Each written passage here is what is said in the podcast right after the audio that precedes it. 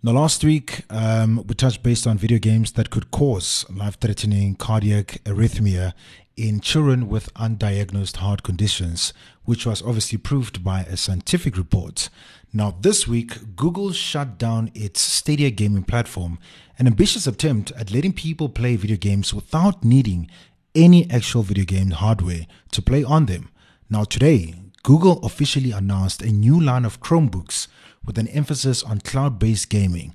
Now, the big question here is Does this mean they threw away Stadia in the bin? And if so, who have they teamed up with in terms of laptop wise, and what are they looking at in terms of cost?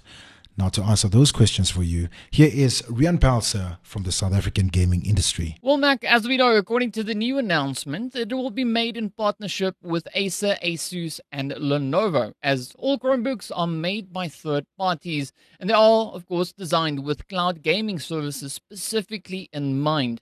Now, it doesn't mean much in terms of performance because at the end of the day, these are Chromebooks, but we are talking about streaming games, not playing them locally. So the three will be doing everything they can within those limitations to appeal to gamers, including shipping with larger screens, now 15 to 16 inches, and of course, the always awesome RGB keyboards. Now, more importantly, they are going to be shipping with uh, three different streaming platforms pre installed and ready to go. And that is going to be Xbox Cloud Gaming, GeForce Now, and Amazon Luna. Now, the Lenovo one will be going for about $599. The Acer will be going for $650. As for the Asus, well, it doesn't have a price just yet. Now, Rian, a little birdie told me that Call of Duty Modern Warfare 2 is going to have the same um, the same controversial phone requirement as Overwatch 2. TwitchCon attendees were encouraged to jump into that dangerous foam pit that everyone has been talking about and Platinum plans to make more live service games despite Babylon's Fall being an incredible flop. Well, Mac, we're going to be starting with the TwitchCon one first. Right, uh, as we know, several people were injured in the recently held TwitchCon after jumping into the foam pit, some seriously. Uh, the attendees were apparently encouraged to dive in, something which turned out to be rather dangerous indeed. Now, they opened up the pit on the second day after the first person injured their foot and ankle bad enough to leave TwitchCon in a brace, after which multiple people were also then injured and they kept the pit open, saying, Jump in, booty first.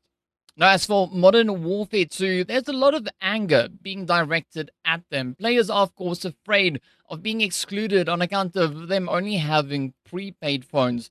Now, apparently, mobile phones with prepaid plans may not work with the phone notification service. And yes, Platinum Games will still make more live services despite Babylon's uh, tremendous flop, incredible flop they had, and it's not going to be deterring them whatsoever. They will just continue to tread forward.